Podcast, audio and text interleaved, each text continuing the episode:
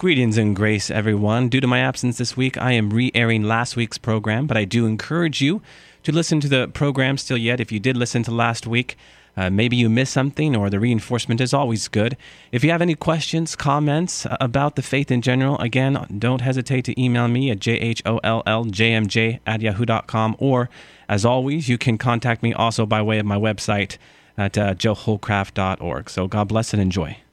Let us begin in the name of the Father, and the Son, and the Holy Spirit. Amen.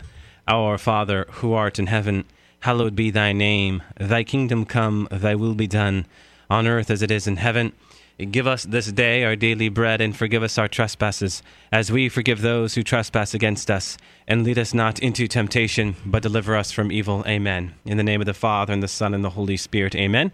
Well, welcome to another edition of Seeds of Truth. This is your host, Joe Hollcraft, coming to you from KKXX Studios, Chico Life Radio, 104.5 FM and AM 930. It is great to have you with me this Friday evening, wherever you may be and however you may be accessing uh, this program, whether it is on KKXX or if you're listening to me by way of podcast. Uh, I welcome you. And if you are a faithful listener out there, you know that from one Friday to the next, we take up uh, the gospel for Sunday. Now, this particular Friday, what I thought we could do is uh, pause and, and take stock in some of the core principles of how to interpret Scripture. You know, from one uh, Friday to the next, as we break open the gospel, certainly we give a nod to certain principles so that we might gain an appreciation of what we are doing here on this Friday evening, this Friday that is uh, tagged scripture for Sunday? Well, because I am going to be gone next week, what I thought we could do is take up the core principles of interpreting scripture so that uh, we might not lose sight of the tools that God has given us so as to be better interpreters of uh, the biblical text. So, with that, I am flying solo. If you have any questions, thoughts, comments, concerns, observations, please don't hesitate to email me at jholljmj at yahoo.com or you can. Uh, get me through my website at joehollcraft.org. Just hit the contact uh, link there and you can email me there. So, with that, by way of departure for this evening's program, what I thought we could do is just take up some general questions about the Bible. I mean, what is the Bible. As we get into the gospel from one Friday to the next, every Sunday we hear this gospel text. It is good to take a step back and ask the question what is the Bible? Well, the Bible is our spiritual family heirloom. We all come from Adam and Eve, and it is so important that when we go into read sacred scripture that we do so mindful that God is Father. And in light of that, the church is the family of God. And if we're going to get a better stronghold on that great and towering point, we need to interpret Scripture within the context of salvation history. What do I mean? Well, I don't know about you, but I like to read. For all of you out there that like to read, I would pose to you a question. When you pick up a book and you read, do you start in chapter 48, chapter 53, chapter 60? And if you do, do you think you're going to get uh, the essence of what is going on in the story, the plot, the unfolding narrative? Well, no. You and I both know that is not the case. Where do you start? You start with chapter 1. So, what I pose to you this evening is that we need to do the same with sacred scripture. Chapter 1. Well, what's chapter 1? The book of Genesis. When we start reading sacred scripture from the book of Genesis, what we are doing is reading chapter 1 of God's unfolding drama of salvation history. When we start in chapter 47, what are we doing? We are missing the first half of the story, huh? And I say chapter 47 with intention because how many books are in the Old Testament? 46, huh? And there's 27, of course, in the New. The first New Testament book, Matthew, would be chapter 47 of the book. So when we approach Scripture to better understand how God has worked in salvation history, what do we need to do? We need to go back to Genesis. I mean, why in the Gospel of Matthew does Matthew himself take time to make a point that Jesus Christ is the son of Abraham and the son of David? And then he goes on to give in the Hebrew what is called a Toledoth, a, a genealogy of Christ, recording all of these names that, that to many of us don't mean a whole lot. Well, to the first century reader, it meant a lot, right? Who was Jesus? Where did he come from?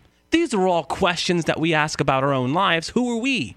And how do we go about better understanding that question? Or how can we answer that question? Well, we go into our past, we go into our history. We've talked about this a great deal on this radio program. So, within the spiritual context, what are we to do? Who are we? Where do we come from? This is what the first century reader was doing. And so Matthew takes note. Jesus Christ is the son of Abraham, son of David. So immediately has you going back into just not the Old Testament, but Genesis.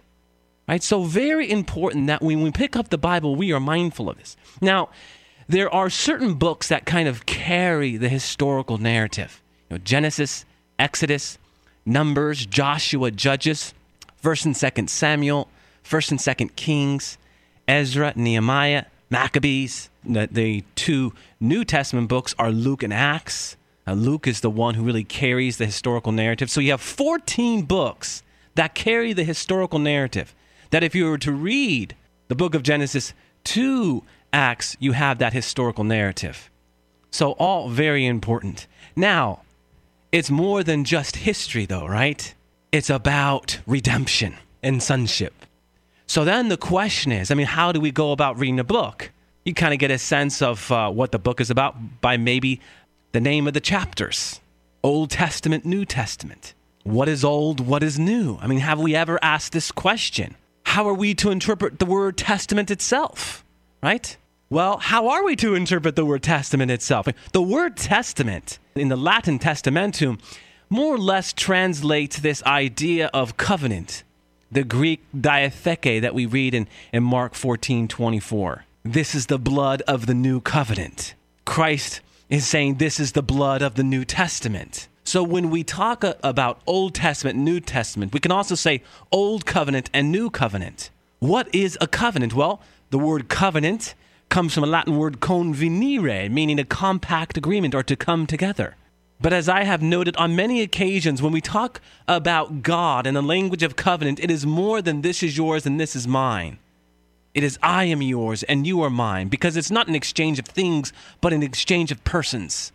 He and me, I and him. As St. John Paul II would like to say, mutual interiority, this self gift to one another. This is what covenant love is all about. God says, I give you all of me. And this is exactly what he does on the cross and, of course, in the institution of the Eucharist. So when we talk about interpreting the Old Testament and New Testament, I think we can put this maybe in the context of Old Covenant and New Covenant. And the Old Dispensation was God's love for man. The Old Testament was about God's family bond with man. In the New Testament, in the New Covenant, it's about the grace that Christ gives us so that we might participate and share in God's very divine nature, as 2 Peter 1 4 reminds us. I love that verse. We are shares, partakers in God's divine nature. How powerful is that? That is the quintessence of the new covenant bond. How we are called to share in God's very identity. This is the gift that we receive in baptism. So, as we talk about the Bible, once we put it within the context of our uh, spiritual family heirloom and we understand it as a book, like no other, of course, because it's inspired by God, we can better appreciate the importance of reading it as an inspired book from Genesis to Revelation. All 73 books. They are very, very important. One book seen in light of the other. Huh? So, uh, I, have a few verses I wanted to get to that really highlight this language of covenant. If you were to go to Jeremiah chapter 31, verses 31 and following, what's the language? The prophet Jeremiah is talking about how at the dawn of the Messiah, there will be a new covenant, a new law, a law that will no longer be etched on stone, but be inscribed upon the heart. The only time the phrase new covenant is actually used in the Old Testament, in the Old Covenant. And it highlights the law, it highlights relationship because law equals relationship. Remember uh, the, the word law in Hebrew, yarah, is an archery term. An archery term that speaks more specifically to hitting bullseye because when you lived according to the law of God, you were hitting bullseye. And the yarach in the Hebrew bullseye was the heart of God. Isn't that beautiful? When we are living according to the divine law of God, we live in the very heart of God. This is what Paul is constantly talking about in his epistles. How about Jeremiah 3, verses 16 to 17? The presence of God will no longer be in the ark of the old covenant, but in Jerusalem all nations shall gather. And what does Paul talk about as it relates to, the, to Jerusalem?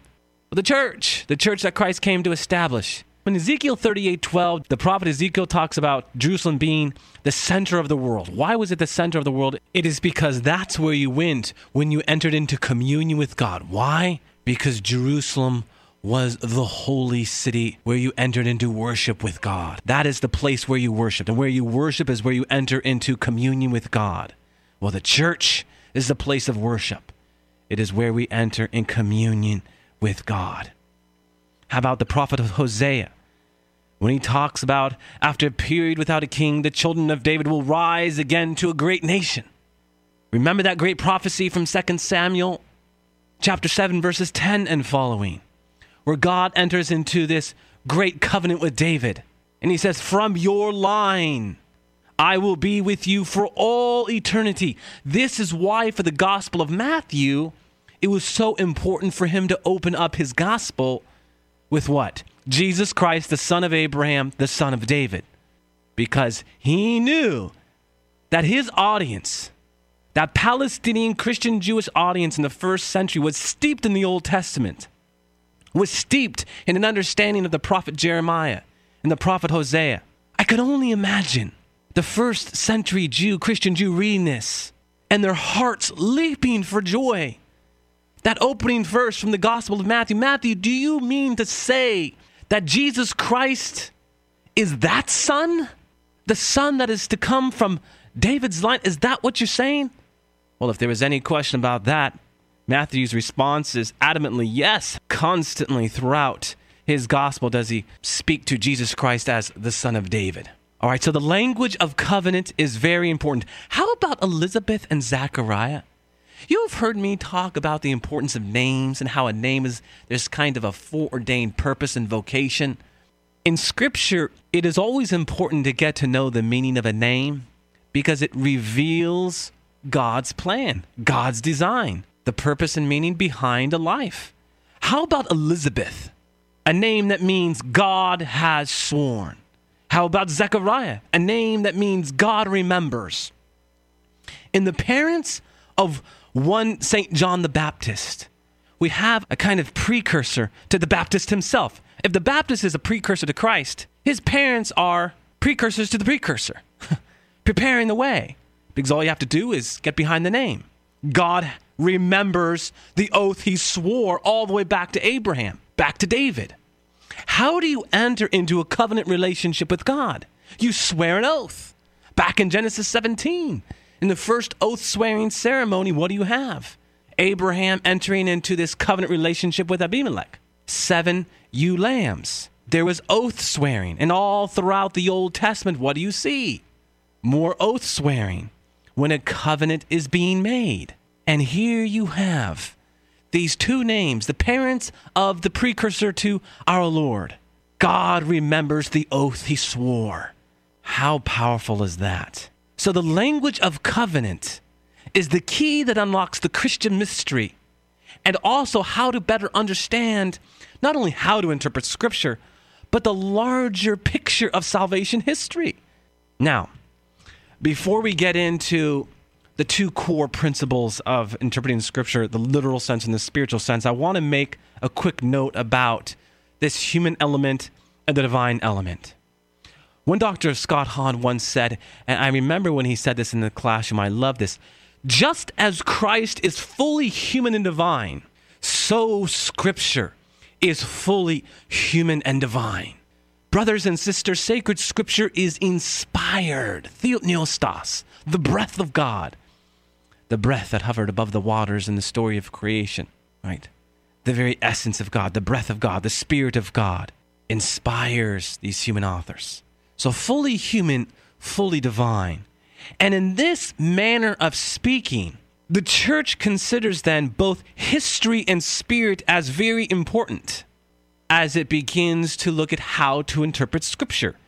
Of course, history being tie, tied to the human element and spirit being tied to the divine element. So then we are to take up the literal sense and spiritual sense. And now, when I say literal sense, for clarification, what I am not saying is that, you know, an eye for an eye, tooth for a tooth. You take out an eye if an eye is taken out. No. The literal sense in this context of interpreting Scripture is about getting into the historical context. To some degree, what I've already talked about, huh? What is the intention of the author? What is the meaning conveyed by the word of Scripture through cultural and historical contexts? We always have to put a primacy on the historical context, not a sense that's more important than the other, the spiritual sense, but in matters of sequence, a priority. Because if we don't appreciate the historical context, if we don't appreciate the intention of the author, the meaning conveyed by the words of Scripture through culture and historical contexts, then we're not going to have a fuller sense of the meaning of the text. Again, if, if we don't appreciate the historical context, we are not going to appreciate why Matthew would open up his gospel with the words that he did Jesus Christ, the son of Abraham, the son of David. I mean, what do you think about when you hear the word gospel? The evangelion in the Greek, the transforming message. Repent and believe the good news. The kingdom of God is at hand. The good news that God has sent his son to save man from sin. Right? That's the good news. And how he calls us into relationship with him. That's the good news, right? Why is Matthew busying himself, painstakingly so, recording our Lord's genealogy? Well, again, because he sees the importance of the Old Testament and he wants his audience to see from the first century to today what? That Jesus Christ is not only the fulfillment of the promise, but also the, the one who transforms and perfects the law. So, as it relates to this literal sense, what more can we say? You know, I have a, a sister who's a sister. Huh? I have a sister who's a Carmelite cloistered nun. She likes to write me letters, and I have always found that uh, I'm inspired after reading her letter. There's always something uplifting that she talks about. It inspires me. Now, I can take all of her letters, and I have kept all of her letters, and I, I can put them away in a treasure box and then bury it. If someone 500 years from now finds this treasure box, reads, reads these letters, would they be inspired by her words of how to live the Christian Catholic vocation? Yeah, sure. But would they fully understand the meaning of the letter if they didn't first appreciate what was going on in the year 2014 in the Sacramento Diocese. What was the political climate in the United States of America? Because let me tell you, to better appreciate what she writes about, you have to understand that. And this is the literal sense. We do not remove the original habitat from any research. I mean, for all of you zoologists out there, if you are given an animal and you want to take care of the animal, what are you going to do? You're going to go to the original habitat. You're going to go to where this animal is from and hopefully gain more understanding into how to take care of that animal. And so this is what we're about. But it's just not the literal sense because the Bible just isn't history. As one Father Hans Urs von Balthasar once said, Scripture is not dead. We don't treat it like a corpse, huh? It is living because it is inspired. And for this reason, we turn to the spiritual sense that sense, which helps us to better understand the unity of God's plan, speaking about the realities of the events as being signs. We always have to ask the question, as it relates to the spiritual sense, did God intend to mean this? The spiritual sense is interpreting Scripture in the context of the paschal mystery, bringing into view the spiritual depth of the historical event. Huh? This point is illustrated in the gospel that comes to us from the 18th Sunday in ordinary time. Matthew chapter 14, verses 13 to 21, the miracle of the loaves and the fishes. In the literal sense, in that historical sense, Jesus Christ actually performed the miracle. There weren't caravans and buses rolling over the hills with, and, and providing more food, as, as some biblical scholars would suggest.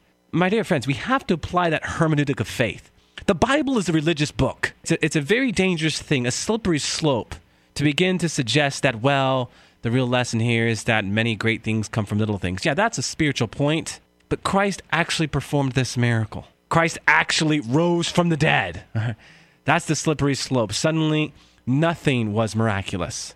But as we talk about the historical event and the spiritual depth within the historical event and how it points to, to something greater, this event anticipates the Eucharist, a point that Matthew reinforces with his usage of the verbs he, he applies here taking, blessed, broken, gave. Jesus feeds the crowd through the hands of the apostles. Spiritual depth. The disciples, intermediary role pointing towards, pointing forward to their priesthood. They distribute the bread provided by Jesus in anticipation of the Eucharistic liturgy, where the priests of the new covenant give the bread of life as Holy Communion to the church. The sacramental depth behind and underneath the historical event. That being said, as it relates to the spiritual sense, now, the spiritual sense is broken down into three categories. The first being allegorical. Now, for all of you English scholars and literature scholars, you know that an allegory is the, is the description of one thing under the image of another. Now, as it relates to Scripture, what we're talking about is typology. Now, what is a type? Well, if you go to Romans 5, verses 12 to 20, Paul notes Adam is a type of Christ. The Greek word there for type is typos, impression, pattern. I'm going to date myself here, but uh, when I was in college, I was using a typewriter to write my papers. Why is it called a typewriter? Well, because there are these little steel letters that once they strike the canvas, they leave an impression on that canvas a pattern on that canvas. Well, in the Old Testament, there are types of Christ.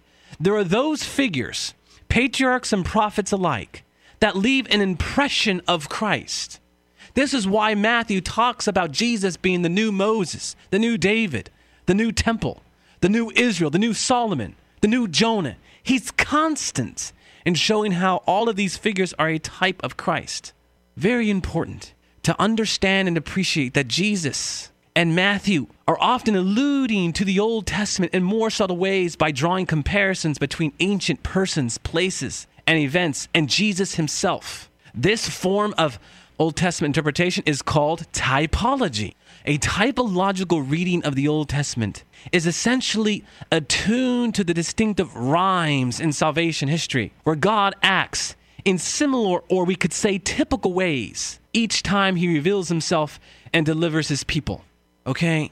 I'm reminded of uh, one Mark Twain. History never repeats itself, but it has a rhyme scheme. Huh? Sacred scripture has a rhyme scheme.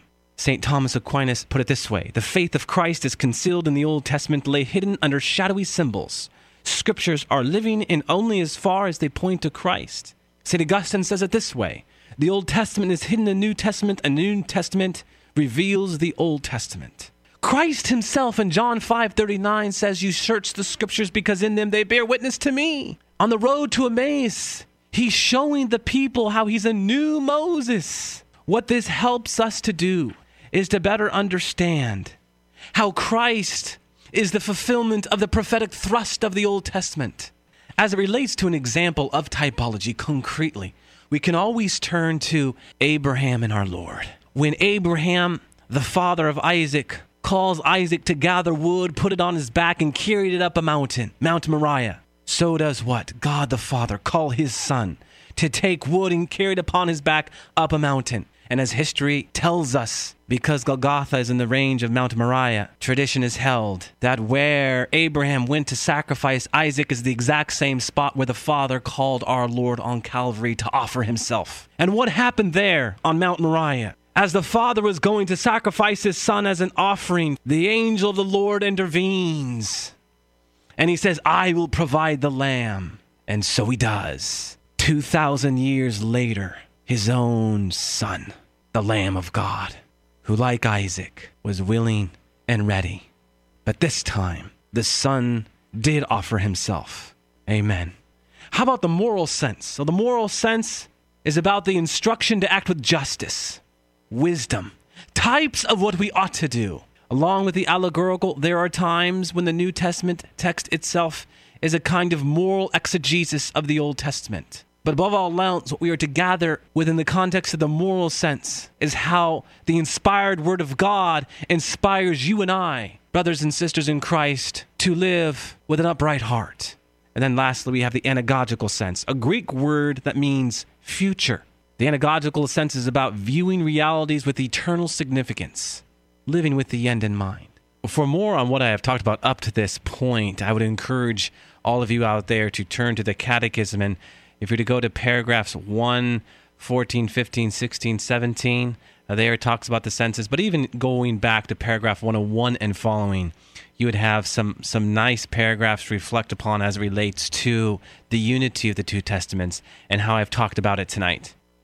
So, as we wrap up our program this evening, I want to close with a, a, few more points as we reflect upon sacred scripture, how to read sacred scripture, how to interpret sacred scripture. This is all for naught if we are not on bended knee.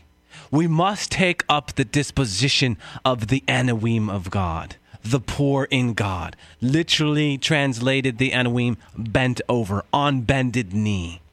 If we are going to gain access into the mysteries of God that come to us from sacred scripture.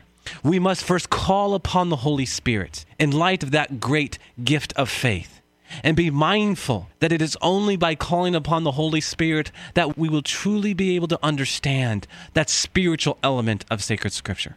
So it demands that we really apply that hermeneutic of faith, that principle that is faith itself. That for everything that we have talked about up to this point, if we do not have faith, then for all intents and purposes, the Bible will just be a book. It will not be living, burning within us, as they said on the road to Emmaus.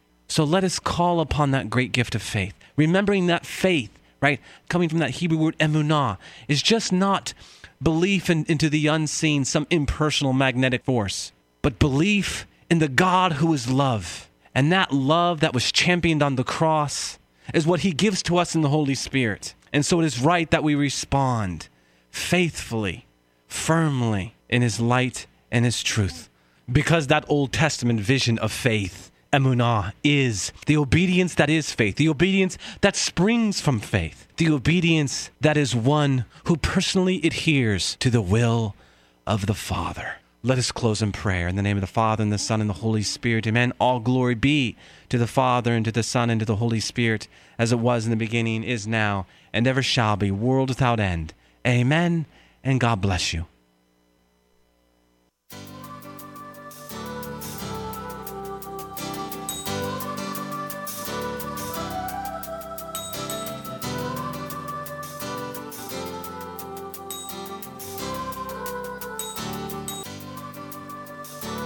Thanks for listening to Seeds of Truth, heard every evening, Monday through Friday at 6:30 p.m. If you'd like to hear this program or find out how you can help support Seeds of Truth, the website is joehollcraft.org.